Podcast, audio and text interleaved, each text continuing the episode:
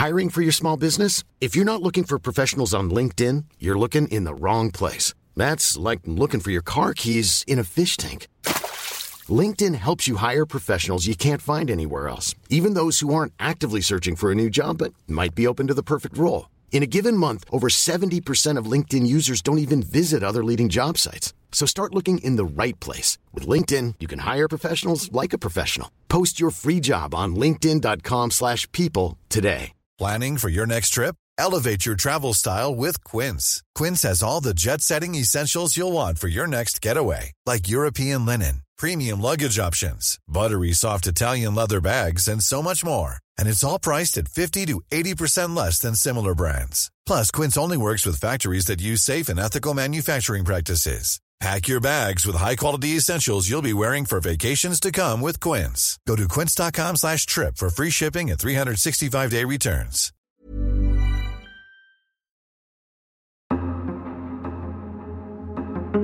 This time last week, the city of Kiev was a bustling European capital. But a lot's happened since then. There is no life in Kiev. There is just uh, a lot of Russian occupants. Uh, they come from tanks, and uh, it's terrible. Hundreds and hundreds of people here in Dnipro who have come to the center of town, and they are in the process of making Molotov cocktails. Well, I'm here in order to protect my family, my country, my people. In less than a week, the world has changed. Приказываю министру обороны и начальнику генерального штаба Yesterday, President Putin put his country's nuclear forces on high alert. в особый режим несения боевого дежурства. In Ukraine, people have rallied around the president, who, in the course of a week, has transformed into an inspirational wartime leader. But for Volodymyr Zelensky, that's come at a price. The enemy has marked me down as number one target. My family is the number two target. They want to destroy Ukraine politically by destroying the head of state.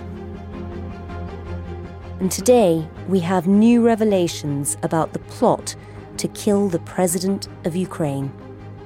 You're listening to Stories of Our Times from the Times and the Sunday Times. I'm Manveen Rana. Today, the Russian mercenaries stalking President Zelensky.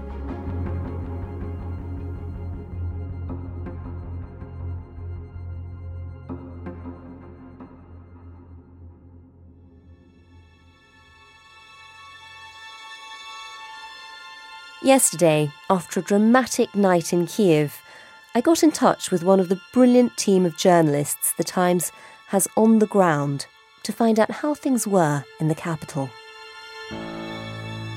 My name's Catherine Philp. I'm the diplomatic correspondent for The Times. Catherine, firstly, just how and where are you? I'm in a different location to the one that I've previously spoken to you from. I moved a couple of days ago into a location that we thought was probably a bit better provisioned for what lies ahead. So I'm hmm. still in central Kiev. I'm actually slightly disturbingly rather more close to government buildings, which might be targeted. Is, is this definitely a good idea?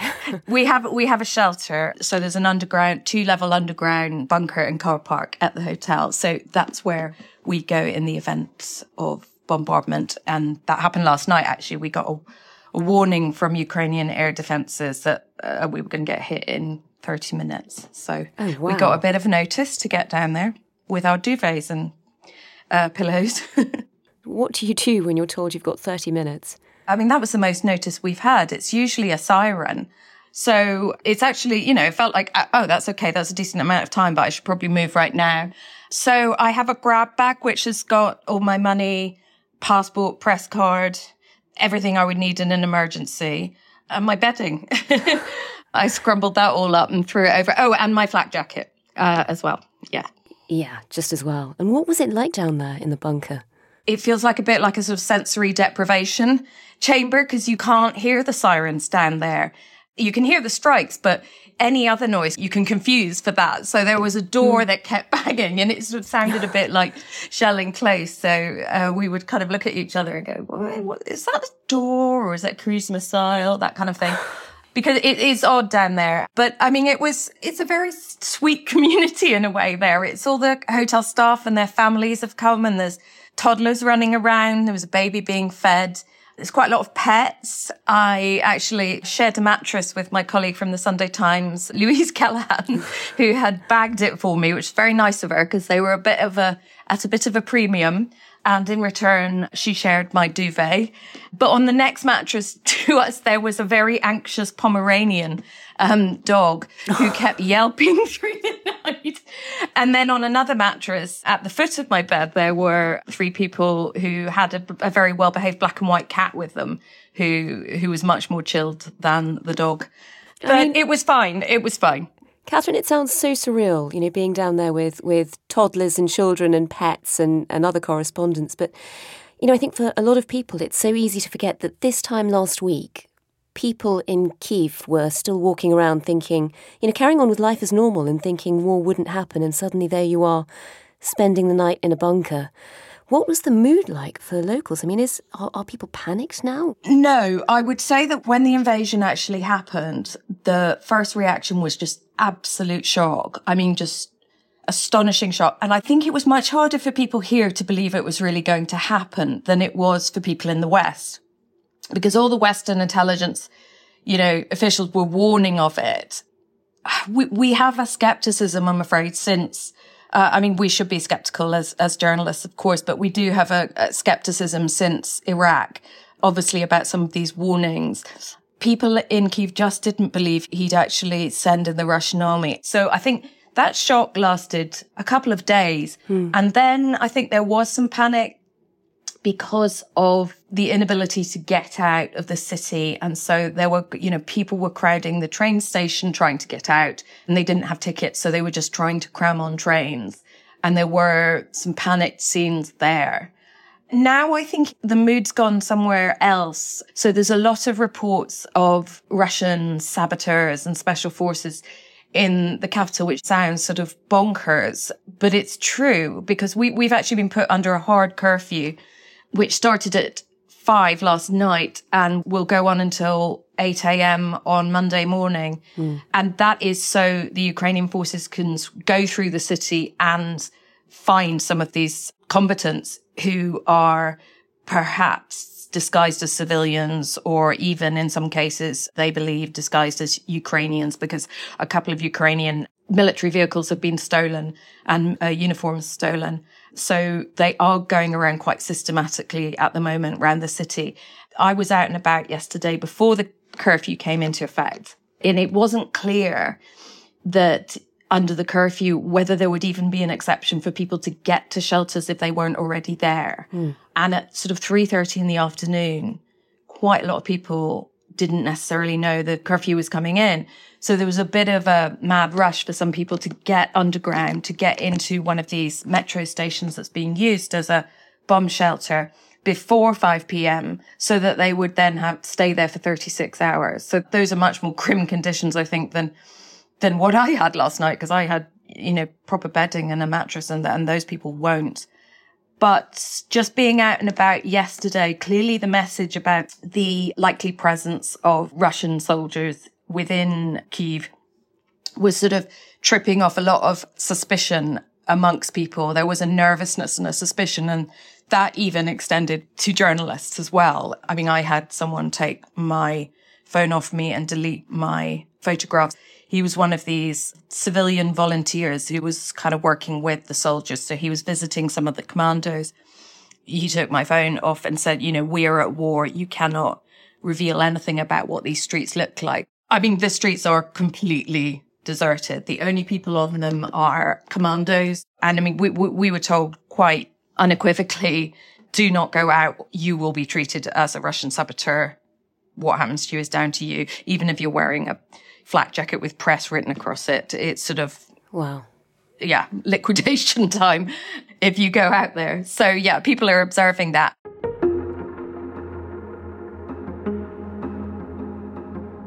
It would be wrong to use the word paranoia for the reason that paranoia describes an irrational fear, and this fear is mm. completely rational. It, yeah. There really are.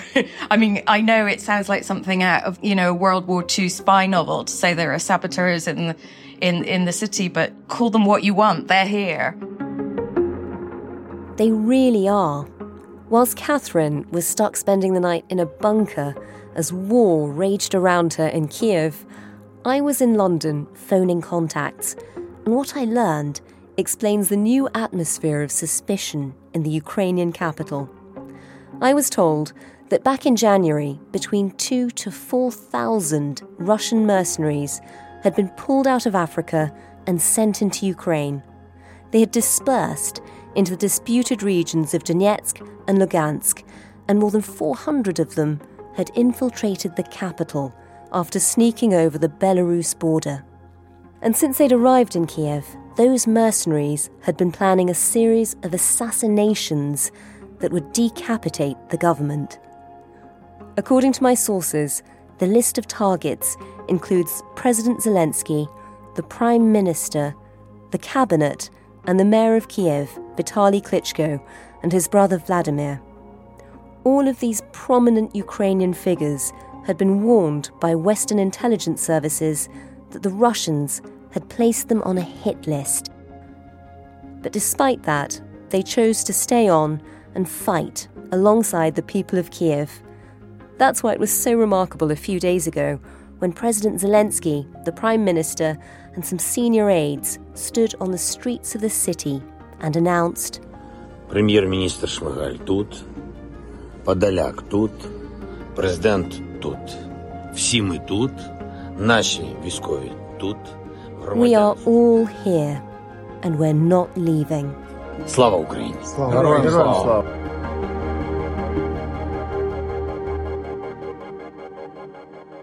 At the time, they thought they were bravely facing up to the advancing Russian soldiers. What they didn't realise was that their potential assassins were already there, on the streets around them.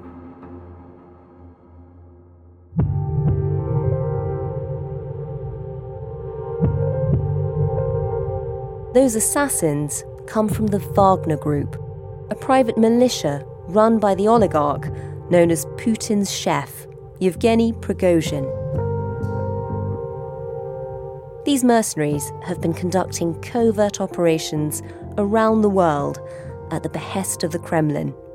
You might remember we talked about them back in October with the Times diplomatic editor Roger Boyes. What has happened with Wagner is there are a lot of trained Russian soldiers who can leave service relatively early, that's to say, young enough to have a second career, who are underpaid in the Russian army but well trained. And these people are a pool for private armies, for mercenaries.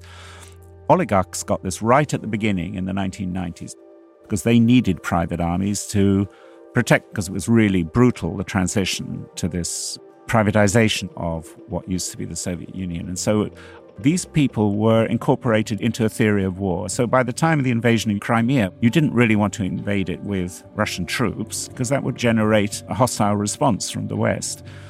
So you hired former soldiers.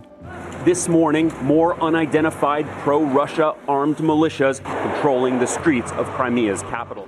These were trained forces, private, with access to live state military intelligence and Russian military kit, helicopters and so on. And that's how bits of eastern Ukraine were taken over very fast and how Crimea was annexed almost overnight. And that became a model for all sorts of opportunities, let's say. Uh, that's how Putin sees it.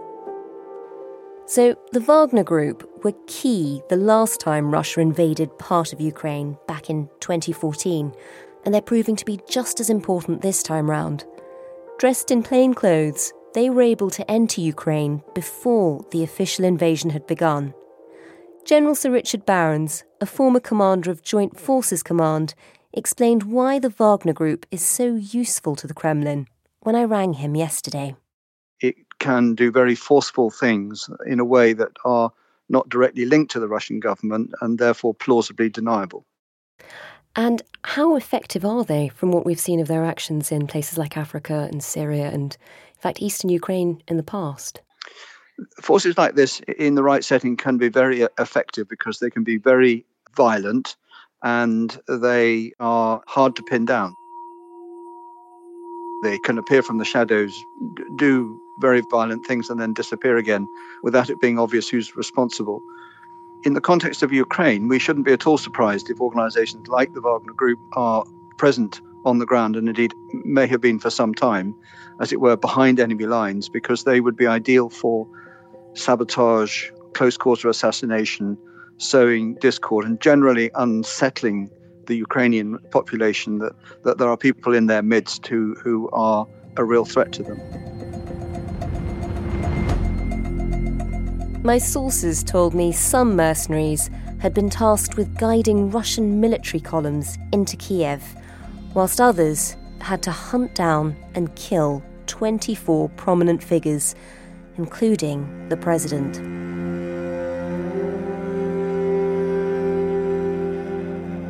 I was told they'd been tracking them for weeks and knew with pinpoint accuracy where they were in the city every time they used their mobile phones. For days, the mercenaries have been ready to strike. They're just waiting for a signal from the Kremlin.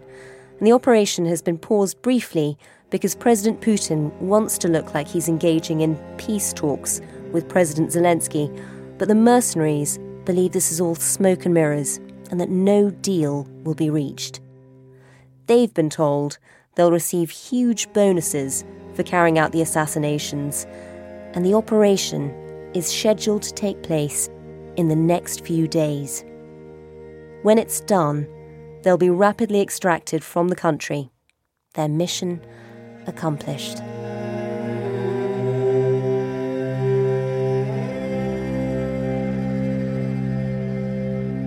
I told Catherine about what I'd learned. I have to say, I found it deeply chilling just listening no. to you. I don't know if you could tell Honestly, I was quite I quiet. Like, it would explain why the Russians haven't cut off communications. Yeah, exactly. That's what I. That's because I have been wondering said. why. Yeah. Hmm. It's so bleak.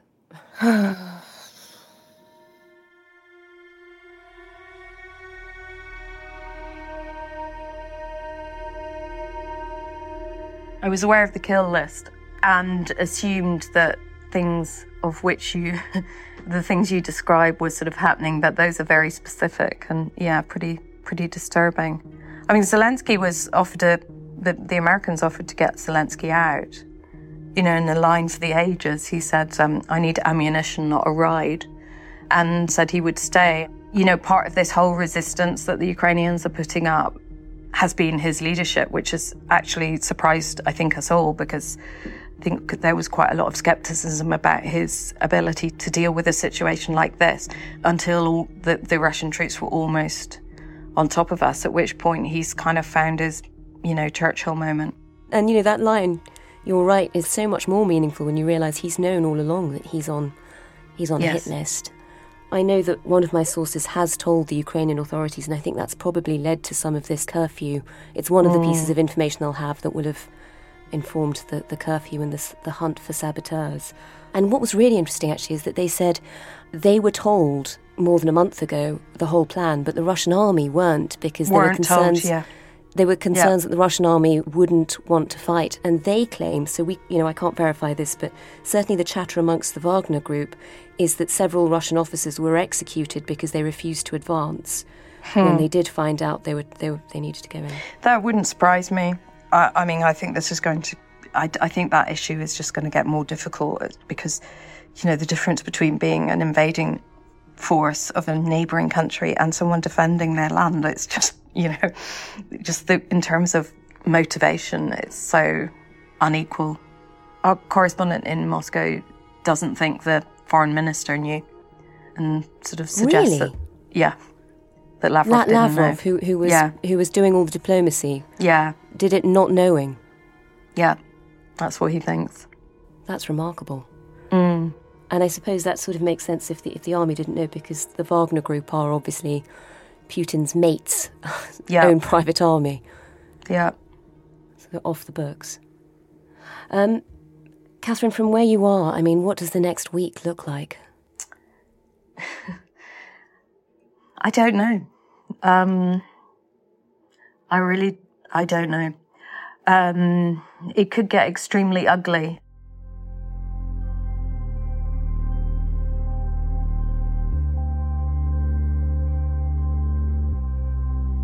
Coming up, chilling warnings from Western intelligence services about how the war might escalate. That's after a word from the editor. Hi, I'm John Witherow, editor of The Times.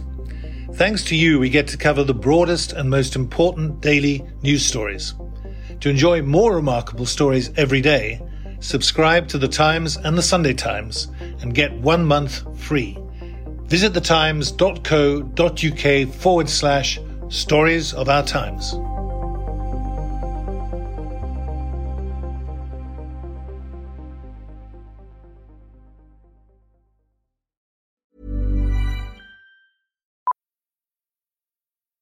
Millions of people have lost weight with personalized plans from Noom, like Evan, who can't stand salads and still lost 50 pounds. Salads, generally, for most people, are the easy button, right? For me, that wasn't an option. I never really was a salad guy. That's just not who I am. But Noom worked for me. Get your personalized plan today at Noom.com. Real Noom user compensated to provide their story.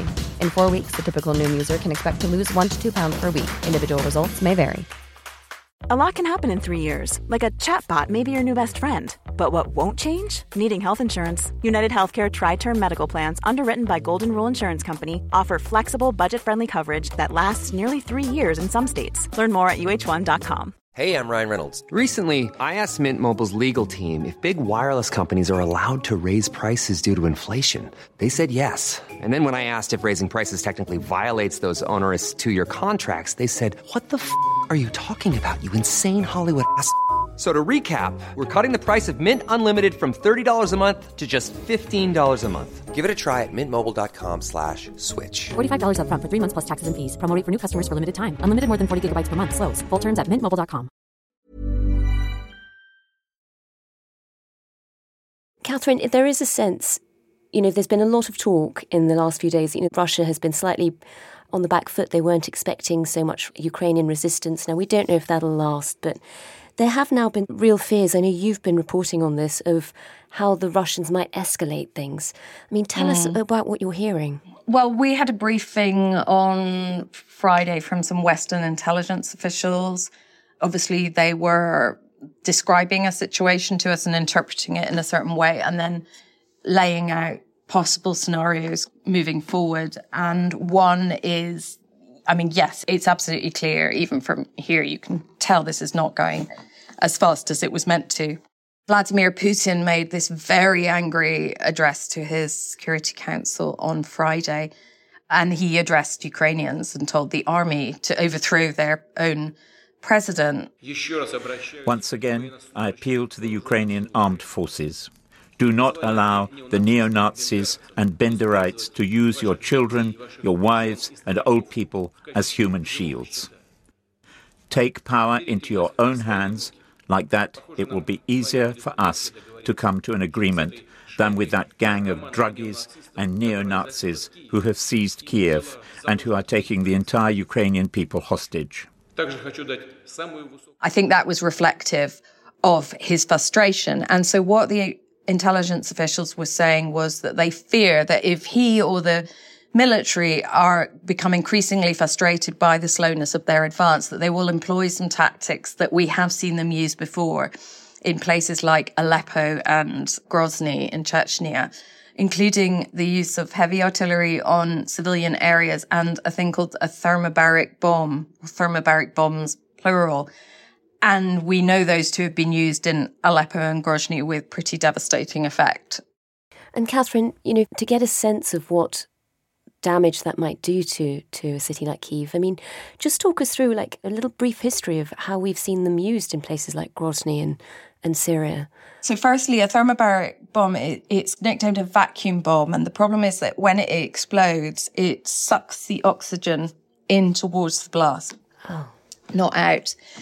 And what that can do is a horrible damage to internal organs, including people's lungs. It can collapse your lungs. So it's not a guided munition, which is the problem when it's used in civilian areas. It's, it's meant to be a battlefield weapon. It's not meant to be where civilians are. they are mobile because they are fired from the back of, of a sort of truck mounted rocket launcher system. Hmm.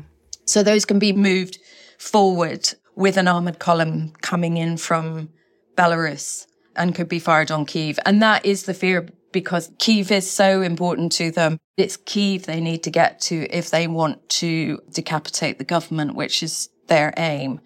So that's the fear of what might happen here. And it, and it is a dense city. It could be somewhere like Paris. You've got those tenement buildings that are about five or six stories high. Hmm. If you've ever seen drone footage of Aleppo, it was a beautiful city of great antiquity once upon a time. And now it looks like, you know, World War II movies of Stalingrad, where it just sort of buildings sort of look like shells.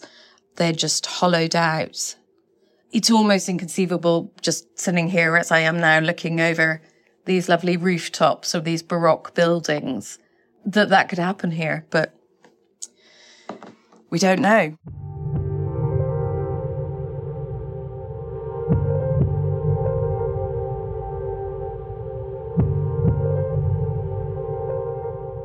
If the Russians do advance, the issue with the level of resistance going on is obviously that it prolongs the fighting. I, it's possible the Russians could mess up their logistics so badly. You know, yesterday even, uh, there were far fewer cruise missile strikes than previously. And, and at the same time, we were hearing this, these analyses of how many they had and that they might actually have to be rationing them and, and be fearful that it was going to run out because they still don't have air supremacy, which is what they would have expected to have on, I think, day one. Hmm. But then again, if they did decapitate the government, that would mean a new phase. And if they were able to do that with the kind of people you're talking about who, who they've placed on the ground, I don't think that would be the end of it though. I- I mean, not even momentarily. I think the Ukrainians would still keep fighting, even if they lost their leader. I think they would. But that doesn't mean they can stop the Russians getting into the center of Kiev. I mean, I still can't quite believe that they, they can actually stop it, but I just, I simply don't know.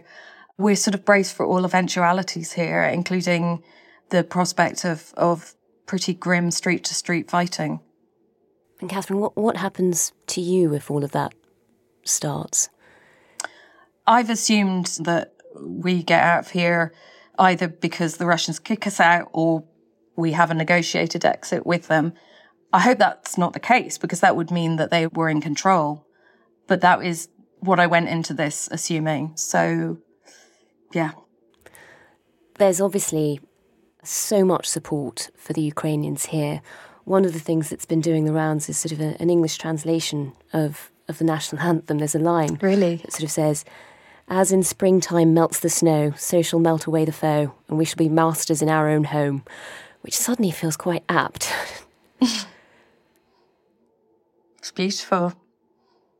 Um, I've got the window open here and the sun's coming through. It's definitely getting warmer. I think an early spring is exactly what most people here want.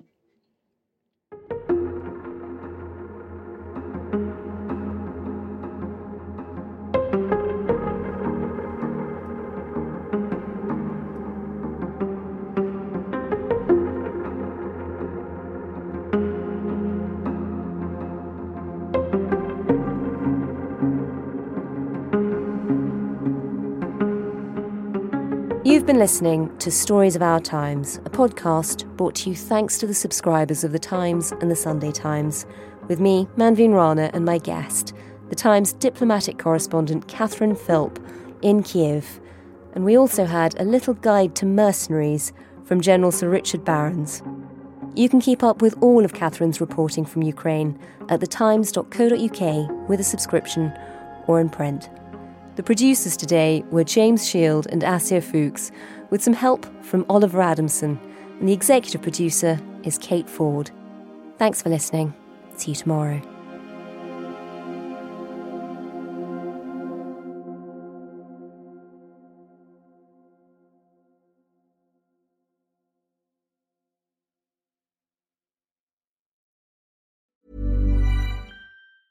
Even when we're on a budget, we still deserve nice things. Quince is a place to scoop up stunning high-end goods for 50 to 80% less than similar brands. They have buttery soft cashmere sweaters starting at $50, luxurious Italian leather bags, and so much more.